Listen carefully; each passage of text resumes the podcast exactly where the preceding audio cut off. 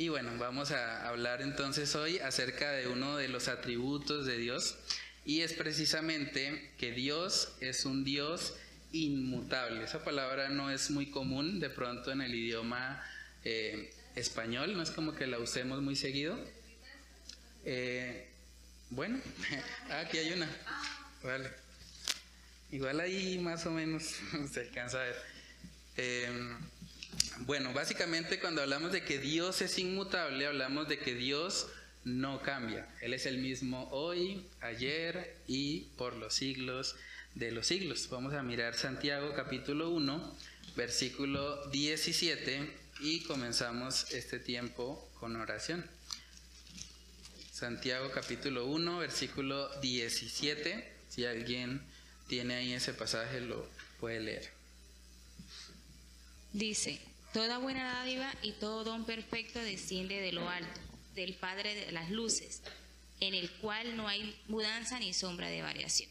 Amén. Vamos a orar para pedir la dirección del Señor. Padre, queremos pedirte, Señor, de tu gracia, de tu favor en este tiempo, que seas tú dirigiéndonos, Señor, por medio de tu Espíritu Santo a...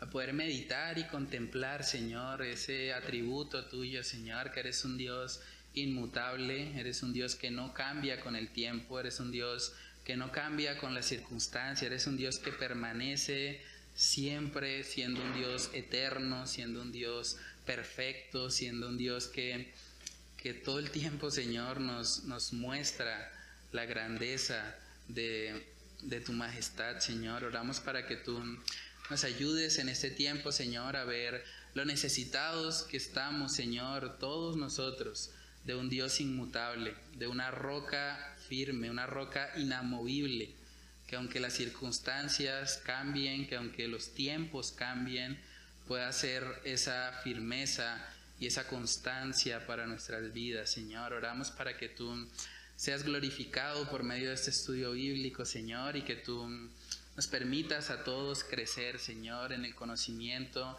y en la gracia tuya, Señor. Oramos para que nos dirijas, para que nos ayudes y que este tiempo, Señor, sea para gloria y honra de tu nombre. Te lo pedimos, Señor, en el nombre de Cristo Jesús. Amén y amén. Bueno, hermanos, entonces, para introducirnos un poco a la temática, Eh, coloqué ahí algunas preguntas, como hacemos habitualmente. ¿Por qué algunas personas han afirmado que el Dios del Antiguo Testamento les parece muy diferente al Dios del Nuevo Testamento? ¿Han escuchado eso? Gente que dice: uy, pero es que en el Antiguo Testamento Dios estaba como bravo, estaba irado, y en cambio en el Nuevo Testamento ya es como que es un Dios más amoroso, y ya Cristo muere por nosotros, y como que ven como un contraste ahí, ¿no? Incluso hay gente que ha llegado a decir: no, yo en el Dios del Antiguo Testamento no creo, ese Dios es malo, en cambio en el Dios del Nuevo sí me parece más chévere, más bacano. ¿Han escuchado personas decir eso? ¿Por qué pasa eso? ¿Por qué alguien considera que el Dios del Antiguo Testamento es diferente al Dios del Nuevo? ¿Alguien quiere comentar algo? Sí, ¿Sí? yo.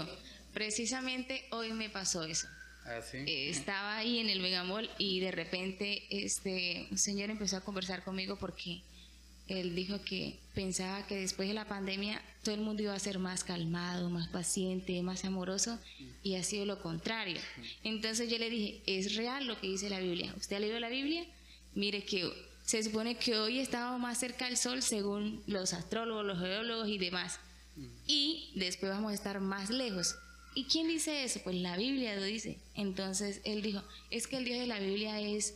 es un Dios raro, porque yo no creo en el Dios de la Biblia del Antiguo Testamento, porque él era vengativo, mandaba a matar naciones junto con mujeres y niños inocentes, mientras que el Dios del Nuevo Testamento es amor, paz, misericordia, compasión. Y yo le dije: no, es el mismo, él no cambia. Entonces él dijo: ¿usted es cristiana o católica? Yo, cristiana. Y dijo: ahí también radica eso, que se ha inventado la religión para dividirnos. Y yo le dije: no, Dios no divide, el que divide es el hombre, porque de continuo en nuestro corazón está es hacer el mal. Entonces, eso es como que él se quedó pensando y dijo: voy a leer de nuevo. Sí, es una realidad. Digamos que vivimos en un mundo donde las personas, por así decirlo, escogen o seleccionan los atributos de Dios que les gusta. Casi todo el mundo dice, no, sí, yo creo en un Dios que es amor, ¿sí? Pero cada uno tiene una versión diferente. Bueno, más adelante también vamos a estudiar un poco acerca de lo que significa que Dios es amor. Pero realmente como que las personas tienden a ser selectivas, como que escojo lo que me gusta y desecho lo que no. Pero en últimas, si alguien hace eso, realmente no cree en Dios, cree en sí mismo. Porque esa persona es el que establece en qué creer y en qué no en base a sus propios gustos. En otras palabras, él se ha autodenominado, tal vez sin decirlo, su propio Dios. Por eso hay gente que se atreve a decir, yo creo en Dios, pero a mi manera.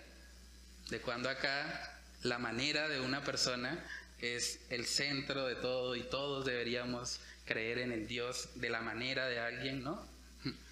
De hecho, si cada uno tiene un Dios a su manera, pues realmente es un Dios cambiante, es un Dios que no va a ser de ninguna manera inmutable, porque para cada uno será una versión diferente. Entonces, lo que vemos ahí que nos dice el libro de Santiago es que en Dios no hay sombra de variación. Él es el mismo, Él no ha cambiado y Él no va a cambiar. Preguntémonos también, ¿qué implicaciones habría si Dios cambiara en sus atributos? ¿Qué pasa si, por ejemplo, hoy Dios es amor y mañana Dios es odio? ¿O qué pasa si Dios hoy es injusto y mañana es injusto? Si hoy es santo pero mañana es pecador. ¿Qué consecuencias habría? ¿O qué implicaciones?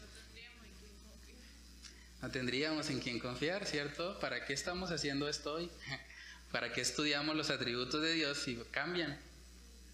Todo esto que estamos estudiando entonces no tendría mucho sentido, porque en últimas luego puede cambiar. Ahora, también hay una razón que es un poco más eh, lógica. Si Dios cambiara de alguna manera, no podría ser Dios. Me explico. Parte de lo que nosotros creemos cuando decimos creer en Dios es que Él es la persona más grande que pueda existir, que es el ser supremo, que es el ser que está por encima de cualquier otra cosa. Si Dios cambiara, básicamente habrían dos opciones: o cambiaría para ser mejor de lo que es, y si eso ocurriera, quiere decir que hay una versión mejorada de Dios que no conocemos en la actualidad. Entonces, realmente nosotros, Dios no sería el ser más supremo, sería la versión mejorada, ¿cierto? Entonces, Dios no puede cambiar para mejorar, como tampoco puede cambiar para desmejorar o para empeorar, porque en últimas no sería un Dios digno de alabanza. La Biblia dice que Dios es digno de suprema alabanza. Todas las criaturas, incluyendo los ángeles, los querubines, todos le adoran, precisamente porque Él es la expresión máxima de poder. Él es el único que es digno de toda alabanza, gloria, honra y adoración. Entonces, si Dios cambiara realmente, sería un Dios falible. Sería un Dios que pues tal vez hay algo mejor que, que lo que Él es, y eso va en contra de lo que el Señor mismo nos ha revelado acerca de sí mismo. Entonces, realmente saber que Dios no cambia, hermanos, debe ser, una, debe ser un motivo de gozo para nuestras vidas. Coloqué ahí, ¿por qué debería ser causa de gozo saber que Dios es inmutable? Pensemos en algo un poco más práctico en nuestra vida. ¿Por qué yo me gozaría en el hecho de que Dios no cambie? ¿Qué pasaría si Dios en el dos mil veintidós era uno y ahora que cambió en el dos mil veintitrés es otro? ¿Sí, hermano? Yo puse porque es digno de confianza. El, uh-huh. el hecho de saber que Él es inmutable me hace confiar. Uh-huh. Sí, de hecho, si Él no fuese inmutable no podríamos confiar en Él, porque ¿qué nos garantiza que va a seguir siendo el mismo? Que cuando Él dice que nos ama, ¿realmente nos va a amar? ¿O realmente luego va a cambiar y ya no? O cuando Él hace una promesa en su palabra, pues si Él cambiara, pues Él puede también cambiar sus promesas. O sea, nosotros eh, vemos en Dios eh, una inmutabilidad que nos habla acerca de su grandeza, que nos habla acerca de quién es Él y que además debe ser motivo de gozo para nosotros, porque aún en los momentos donde nosotros no entendemos por qué estamos pasando por ciertas situaciones, podemos gozarnos en que Dios es el mismo, que nosotros cambiamos, sí, envejecemos con el tiempo, pero Dios no, Dios sigue siendo el mismo. Nosotros nos desanimamos, nuestro ánimo puede estar muy arriba un día y otro día estar muy abajo, pero gracias a Dios que Él no cambia, Él permanece siendo el mismo. Vamos a buscar Malaquías capítulo tres, versículo seis, para ver un poco más acerca de ese principio. Malaquías capítulo tres, versículo seis. Sí, si alguien Porque yo tiene. Jehová no cambio. Por esto, hijos de Jacob, no habéis sido consumidos. Uh-huh. Porque yo, Jehová, no cambio, ¿cierto? El Señor es el mismo. Su carácter es permanente. De hecho, algo interesante también que vemos acerca de cómo Dios se describe a sí mismo en el libro de Éxodo, es que vemos que Él se describe como un eterno presente. Él no dice, yo seré o yo era. Él dice, yo soy. Un eterno tiempo presente. Miremos Éxodo capítulo tres, versículos del trece al quince. ¿Aló? ¿Yo? Dijo Moisés a Dios: He aquí que llego yo a los hijos de Israel y les digo: El Dios de vuestros padres me ha enviado a vosotros. Si ellos me preguntaren cuál es su nombre, ¿qué les responderé? Y respondió Respondió Dios a Moisés: Yo soy el que soy. Y dijo: Así dirás a los hijos de Israel: Yo soy, me envió a vosotros. Además dijo Dios a Moisés: Así dirás a los hijos de Israel: Jehová, el Dios de vuestros padres, el Dios de Abraham, Dios de Isaac y Dios de Jacob, me ha enviado a vosotros. Este es mi nombre para siempre. Con Él se me recordará por todos los siglos. Amén. Entonces, vemos que Dios mismo le dijo a Moisés: Yo soy el que soy. O sea, el Señor realmente no cambia. Él es el que es. Entonces, podemos gozarnos en eso, porque cuando estamos eh, enfrentando pruebas en nuestra vida, cuando de pronto llegan situaciones difíciles, podemos recordar que Él es nuestra roca. Que a pesar de las tormentas, que a pesar de las dificultades que podamos tener, en Él tenemos una roca inamovible. Tenemos un sustento, tenemos firmeza, podemos encontrar precisamente consuelo para nuestra vida en medio de, del dolor, en medio de la aflicción, porque sabemos que Dios es inmutable, que Él no va a cambiar, que Él sigue siendo el mismo. Es curioso también que se utiliza mucho en el Antiguo Testamento el Dios de Abraham, de Isaac y de Jacob, pero estos personajes ya no están hoy. Sin embargo, Dios, el Dios verdadero, era su Dios. Y de la misma manera, el Dios de Abraham, el Dios de Isaac y el Dios de Jacob puede ser hoy por hoy el Dios de Consuelo, el Dios de Joana, el Dios de Ricardo, el Dios de Nati, ¿sí? Él es nuestro Dios. O sea, nosotros realmente somos los que cambiamos, los que eh, de alguna manera perecemos. Otro de los atributos de Dios es que Él es eterno. Él no tiene principio ni fin. Dios no cambia con el tiempo, Él no envejece. Nosotros sí. Nosotros tendemos a cada día tener menor desempeño, por lo menos físicamente. Nos enfermamos, llega la vejez, los problemas y demás. ¿Cómo? El desgaste, ¿cierto? Este cuerpo físico se va desgastando. Entonces, realmente nosotros sí somos mutables. Nosotros sí cambiamos. Nosotros un día vamos a desaparecer también. O sea, un día no vamos a estar acá. Así como Abraham, Isaac y Jacob no están, un día nosotros tampoco estaremos físicamente. Pero nuestro Dios sí permanece. Y a nuestro Dios lo vamos a adorar siempre por la eternidad. Entonces coloqué ahí en el estudio de hoy que la inmutabilidad de Dios debe traer ánimo a nuestra vida. Porque a diferencia de nosotros, su esencia no cambia. Y no está condicionada a las circunstancias ni a nuestro comportamiento. Eso es algo realmente que debe traer gozo a nuestra vida. Para aquellos que han creído en Cristo como único y suficiente Salvador, pueden confiar plenamente en las promesas de Romanos capítulo ocho, donde dice que nada nos podrá separar del amor de Dios, que es en Cristo Jesús, Señor nuestro. Ni lo alto, ni lo profundo, ni cualquier cosa creada nos puede separar de Él. Pero ¿por qué podemos confiar en una promesa como esa? Porque sabemos que Dios no cambia. Porque sabemos que el que expresó eso es una persona cuyo carácter es completamente confiable. Que Él no cambia con las circunstancias, tampoco cambia con mi comportamiento. De hecho, la promesa de Dios es que Él va a dar vida eterna a los que creen en Él. No es una vida temporal. No es como que creo en Él, me equivoco, pierdo esa vida, luego tengo que volver a ganarla. Si así fuese, pues realmente no era vida eterna, era vida temporal, o era una vida condicionada. Pero vemos realmente que el Señor ofrece vida eterna para aquellos que creen en Él.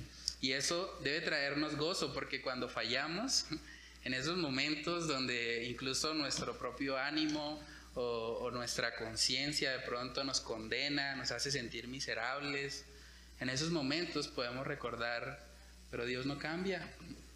Dios es inmutable, y si Él ha prometido de que Él ama a los que creen en Él, pues yo puedo confiar en que Él me siga amando, aun cuando fallo, aun cuando me equivoco, aun cuando mi comportamiento no es el esperado.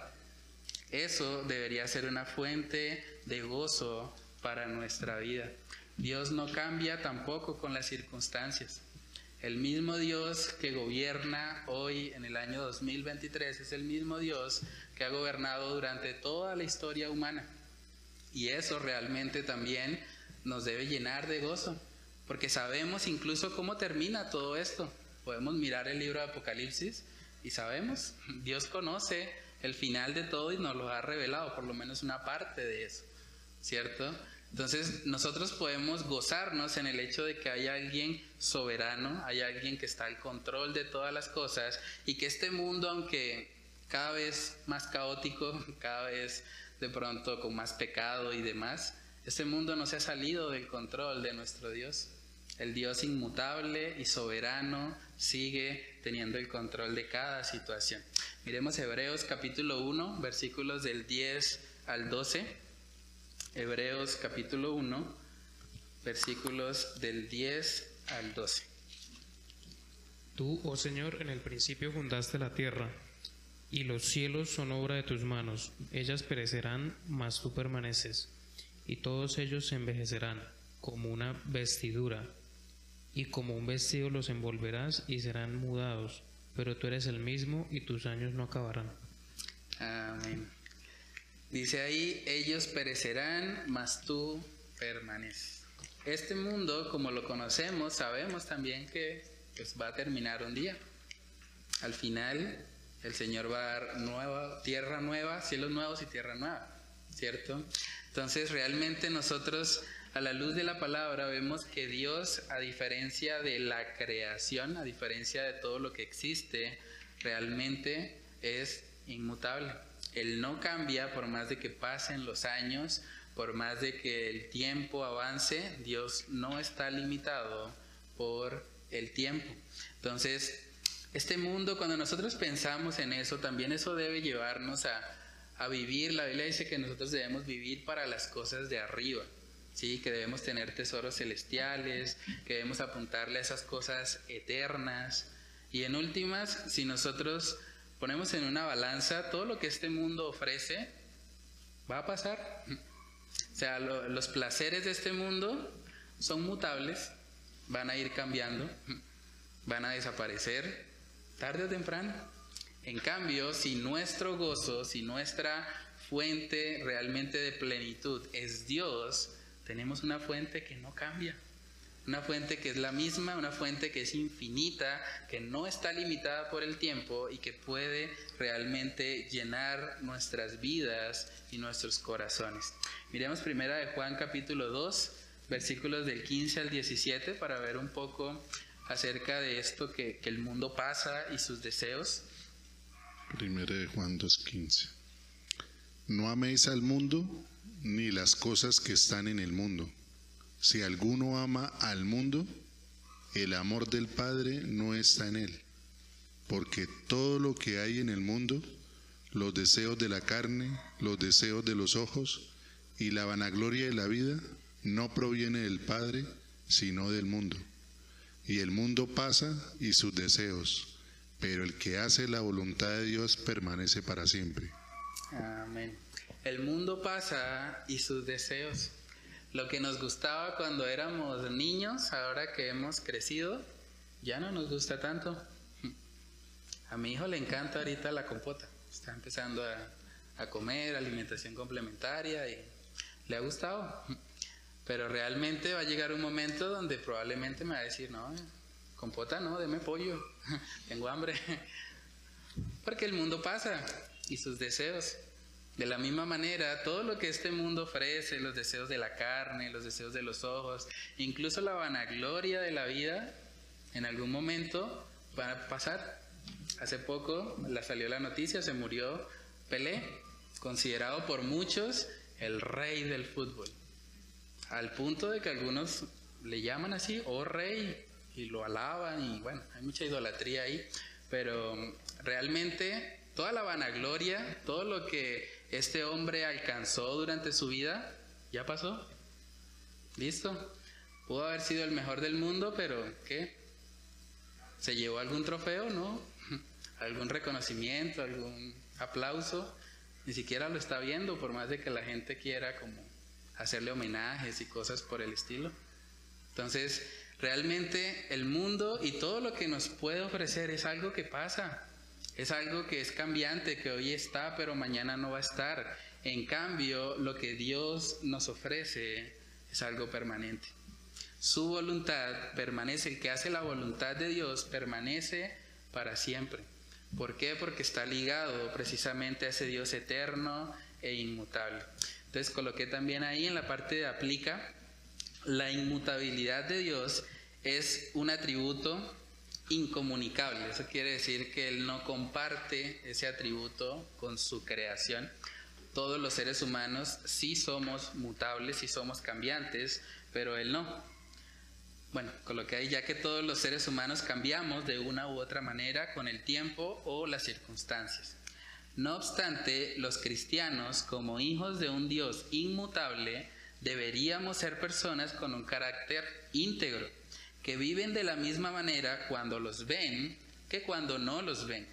Debemos ser personas que en todo tiempo evidencien una vida transformada. No vamos a ser inmutables porque por nuestra naturaleza caída es imposible, pero sí podemos ser coherentes, sí podemos ser íntegros, sí podemos ser los mismos acá en la iglesia que afuera de ella. Y es importante que el mundo pueda ver eso en nosotros.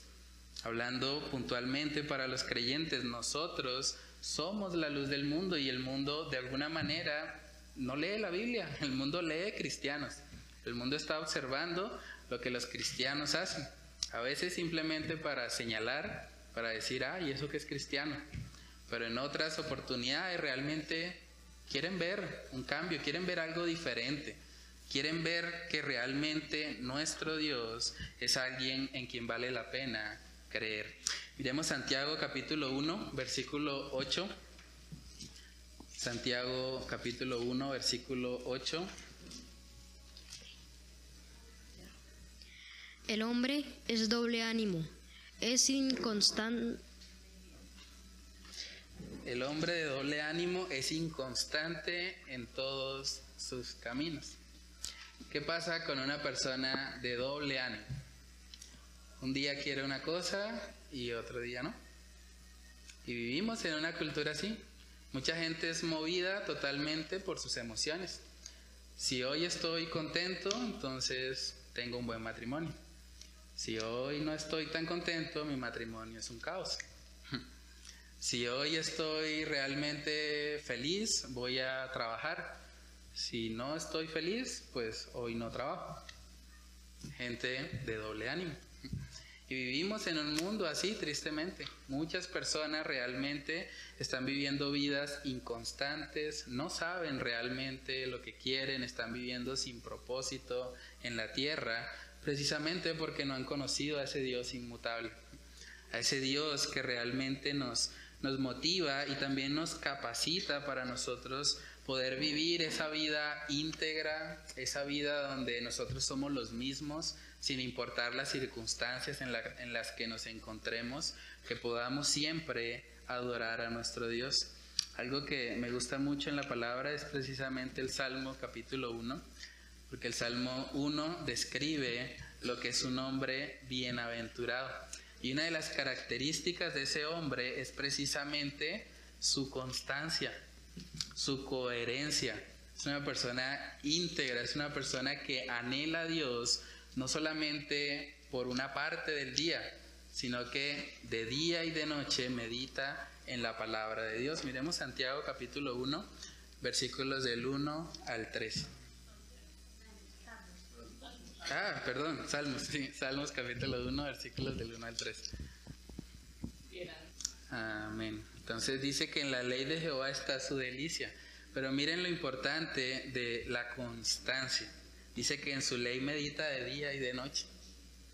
¿Qué pasaría si simplemente medita de día y en la noche ya no? Probablemente no sería tan bienaventurado, ¿cierto? Para que sea un hombre bienaventurado es porque hay una constancia, hay una coherencia. Esa persona realmente busca, obviamente no perfectamente porque nadie lo es, pero sí busca sinceramente ser una persona que, que anhela al Señor en el día, en la noche, en cada momento. Y deberíamos nosotros ser personas así, o sea, personas que anhelan a Dios no solamente el miércoles en la noche, no solamente el domingo a las diez y media, no solamente el sábado a las siete, en todo tiempo, que lo anhelemos a Él, que Él sea realmente esa pasión de nuestras vidas y que podamos mostrar al mundo que hay una coherencia en nosotros. Cuando decimos que amamos a Dios, es porque lo amamos dentro y fuera de la iglesia, en cada momento, en cada tiempo, en cada oportunidad que el Señor nos da. Entonces, coloqué también ahí en la parte de razones, si Dios es inmutable, entonces Él no puede ser mejorado en ninguna manera. Su amor, su fidelidad, su justicia, su santidad, su soberanía y cada uno de sus atributos son la expresión máxima de quién es Él. No hay nadie que sea más amoroso que Dios, no hay nadie que sea más fiel que Dios, no hay nadie que sea más justo que Dios, no hay nadie que sea más santo que Dios, no hay nadie que sea más soberano que Él, y así para cada uno de sus atributos. Si existiera algo superior a Dios, quiere decir que Él puede ser mejor, y por lo tanto no sería un Dios perfecto. Entonces coloqué ahí, solo un Dios que no cambia puede ser digno de suprema alabanza. Y solo un Dios que no cambia nos puede dar firmeza en medio de las pruebas. Nosotros podemos estar completamente seguros que aun cuando nuestras circunstancias cambien, aun cuando lleguen dificultades, pruebas y demás a nuestra vida, en Dios siempre vamos a encontrar esa roca fuerte, ese pronto auxilio, esa torre donde podemos refugiarnos, es en el Señor. Y es precisamente porque Él es un Dios inmutable. Miremos Salmos capítulo ochenta y seis, versículos del ocho al diez. Amén. Entonces ahí podemos ver que por esas dos cosas inmutables en las cuales es imposible que Dios mienta, tenemos un fortísimo consuelo. O sea, saber que Dios es inmutable, que Dios ha prometido que Él va a estar con los suyos hasta el fin, que realmente no es un Dios que hoy nos ama y mañana no, que es un Dios que cambia con el tiempo. Realmente saber eso debe traer un fortísimo consuelo a nuestras almas, debe traer esa plenitud, ese gozo de saber que le pertenecemos a Él, a pesar de nuestras fallas, a pesar de los errores que podemos cometer, podemos estar confiados en que Dios nos sostiene, que Dios es fiel a sus promesas, que Dios nos guarda, que en esos momentos donde tal vez no entendemos por qué Dios está permitiendo dificultades en nuestra vida, podemos saber que Él no ha cambiado, que Él es el mismo, ayer, hoy y por los siglos de los siglos. Que aunque llegue enfermedad a mi vida, Dios sigue siendo bueno. Que aunque llegue una situación de pérdida, tal vez de un familiar querido, Dios sigue siendo bueno. Él no ha cambiado. Él sigue siendo el mismo. Y por lo tanto, en Él yo puedo encontrar un fortísimo consuelo para mi alma. Entonces, coloqué ahí también como una frase para meditar. Cada promesa de Dios es una roca inamovible, una cosa inmutable. Por lo tanto, arrójate a sus pies y descansa allí para siempre. Una frase del pastor Charles Spurgeon. Y bueno, en la parte de atrás coloqué algunos videos que podemos ver para profundizar un poco más en la inmutabilidad de Dios. Eh, hay un video del Ministerio Aviva Nuestros Corazones y otro del pastor Salvador Gómez, eh, que se llama La Inmutabilidad del Señor. Yo se los compartí en el grupo del Faro. Y bueno, pueden leerlos y escribir ahí en el recuadro las principales enseñanzas que obtuvieron de ambos videos. Luego también coloqué un artículo de Coalición por el Evangelio que se llama El Dios Inmutable. Y bueno, la idea es leerlo y describir en qué áreas de tu vida crees que necesitas crecer en el entendimiento de que Dios no cambia. Y luego, ya como manera de reflexión personal, coloqué unas preguntas. ¿Cómo te impacta el hecho de saber que Dios es inmutable y nada de lo que nosotros hacemos como seres humanos cambia su esencia? Y luego, ¿qué aplicaciones prácticas puedes sacar de la inmutabilidad de Dios? Entonces, ese es básicamente el, el atributo. No sé si quieren eh, comentar algo, alguna pregunta, opinión. ¿No? ¿Está claro? Dios es inmutable, ¿cierto? No cambia. Bueno, entonces... Eh, Vamos a orar y a pedirle al Señor que Él nos ayude a, a contemplar este atributo suyo y que busquemos en la medida de lo posible también ser personas que no fluctúan, que no están un día con Dios y otro día sin Él, están realmente viviendo una vida de doble ánimo, sino que por el contrario podamos ser personas de una sola pieza, personas íntegras, personas que en todo tiempo puedan ejemplificar lo que es creer precisamente en este Dios inmutable. Entonces, oremos. Padre, te damos muchas gracias, Señor, por este tiempo. Gracias porque nos permites conocer al menos un poco, Señor, de, de tus atributos. Sabemos que aún nuestro lenguaje no es capaz de expresar totalmente lo que tú eres, Señor, pero gracias por permitirnos tener una pequeña aproximación, Señor, a este atributo tuyo, que eres un Dios inmutable, que eres un Dios que no está limitado por el tiempo, que eres un Dios que no puede ser mejorado porque ya eres lo mejor, que no puede cambiar con las circunstancias, ni siquiera con nuestro comportamiento, Señor. Gracias porque tú permaneces siendo el mismo, porque tu esencia, Señor, es constante en el tiempo, porque a pesar, Señor, de nuestras fallas, a pesar de que no merecemos realmente tu amor, tu gracia, tu bondad, Padre, tú sigues siendo el mismo. Gracias porque aun cuando nosotros muramos y cuando ya no estemos más en esta tierra, tú seguirás siendo el mismo. Tú seguirás siendo el único digno de toda gloria, toda alabanza, toda adoración, Señor. Oramos para que tú nos ayudes cada día, Señor, a, a ser asombrados por esas, esas características tuyas, Señor, que, que podamos buscar también en la medida de lo posible, Señor, ser personas coherentes, personas que, que sean la misma persona en cualquier contexto en el que tú nos permitas estar, Señor. Guárdanos de la vida de doble ánimo, de la inconstancia, Señor, y que más bien podamos enfocarnos siempre en ti, Señor, para encontrar esa firmeza, esa estabilidad, Señor, para que nuestras almas puedan seguir creciendo, Señor, en el conocimiento tuyo, para que podamos vivir, Señor, una vida conforme a lo que tú, Señor, o al propósito para el cual tú nos has creado, Señor, que es vivir para tu gloria, Señor. Oramos para que podamos crecer, Señor, en, en ti, que podamos ir a esa roca firme, a esa roca inamovible, y que aún en medio de las pruebas, aún en medio de las situaciones de dolor, tú nos ayudes a recordar que tú eres el mismo, que tú no has cambiado y que por lo tanto podemos adorarte, aún en medio del dolor, aún en medio de las lágrimas, en medio de la aflicción, tú sigues siendo Dios. Padre, que seas tú glorificándote en nuestras vidas y ayudándonos a, a poder aplicar lo que hemos estudiado en esta noche. Ayúdanos a, a contemplar cada día tu inmutabilidad y ayúdanos a adorarte, Señor, por quien tú eres. Señor, que solo tú seas exaltado por medio de la aplicación de esta tu palabra en nuestras vidas. Te lo pedimos, Señor, en el nombre de Cristo Jesús. Amén y amén.